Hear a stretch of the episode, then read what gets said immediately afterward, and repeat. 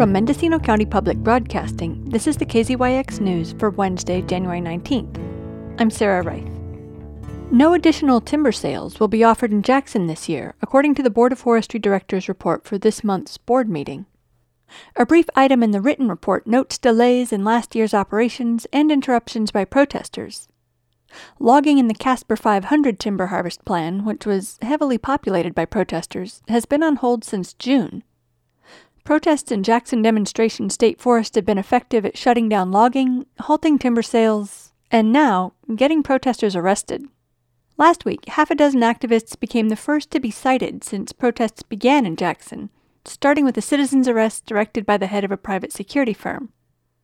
The arrests did not include physical contact, though a logger performing them was filmed asking a female protester about her recent sexual activity.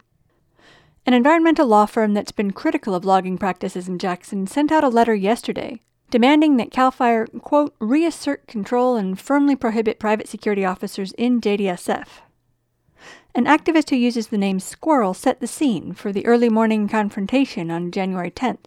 We were blocking three of the six entrances to the Redtail THP when um, the private security outfit showed up, Lear Asset Management and Paul Tourette.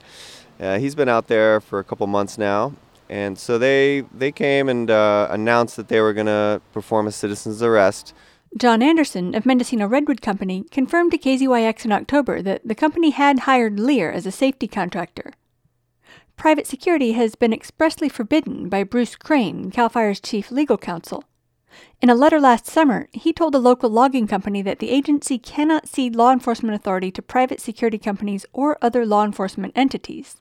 Squirrel described the arrests. Paul was giving them advice on how to perform a citizen's arrest. So we watched them kind of work up the courage to do this, and then it was one of the loggers uh, that came over and performed the actual citizen's arrests.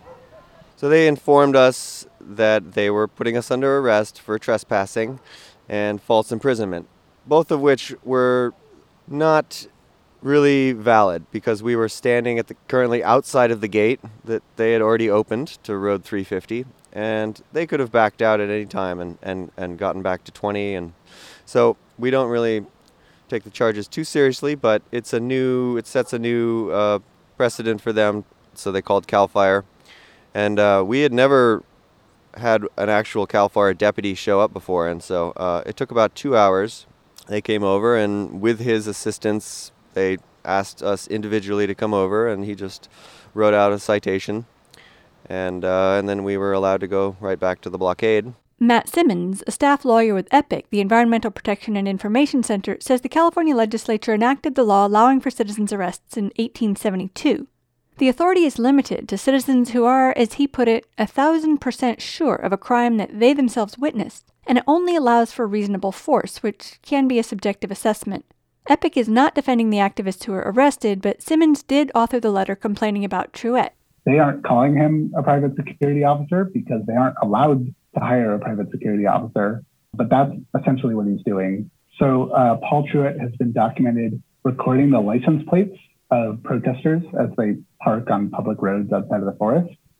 Nothing to do with safety there. That's just purely trying to find out who is doing this and, and acting as security. He's also continued to allow logging in the presence of protesters, which is not something a safety officer would do.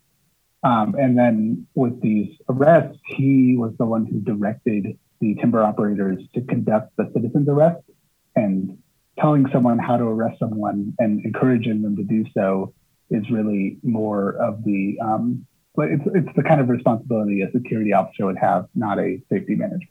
Chad Swimmer is an activist and longtime neighbor to JDSF who's been agitating against logging there for over a year.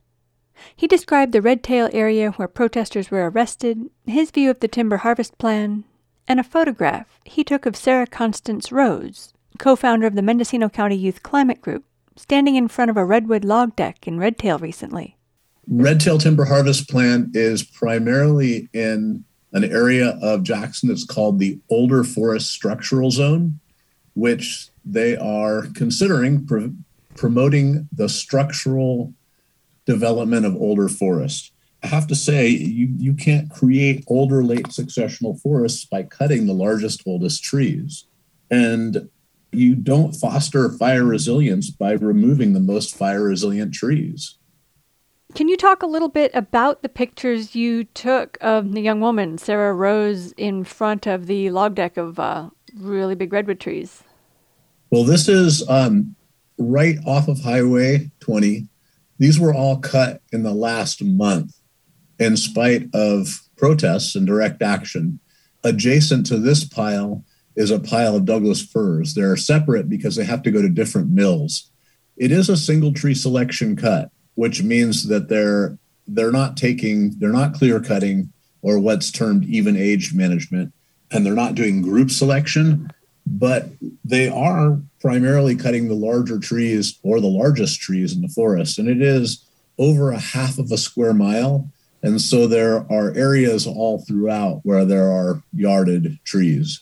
The Board of Forestry will hear about delays leading to no additional timber sales in Jackson this year at its meeting today. The activists who were cited have a hearing at the courthouse in Fort Bragg on February 15th. For KZYX News, I'm Sarah Reith. For all our local news with photos and more, visit kzyx.org. You can also subscribe to the KZYX News podcast, wherever you get your podcasts.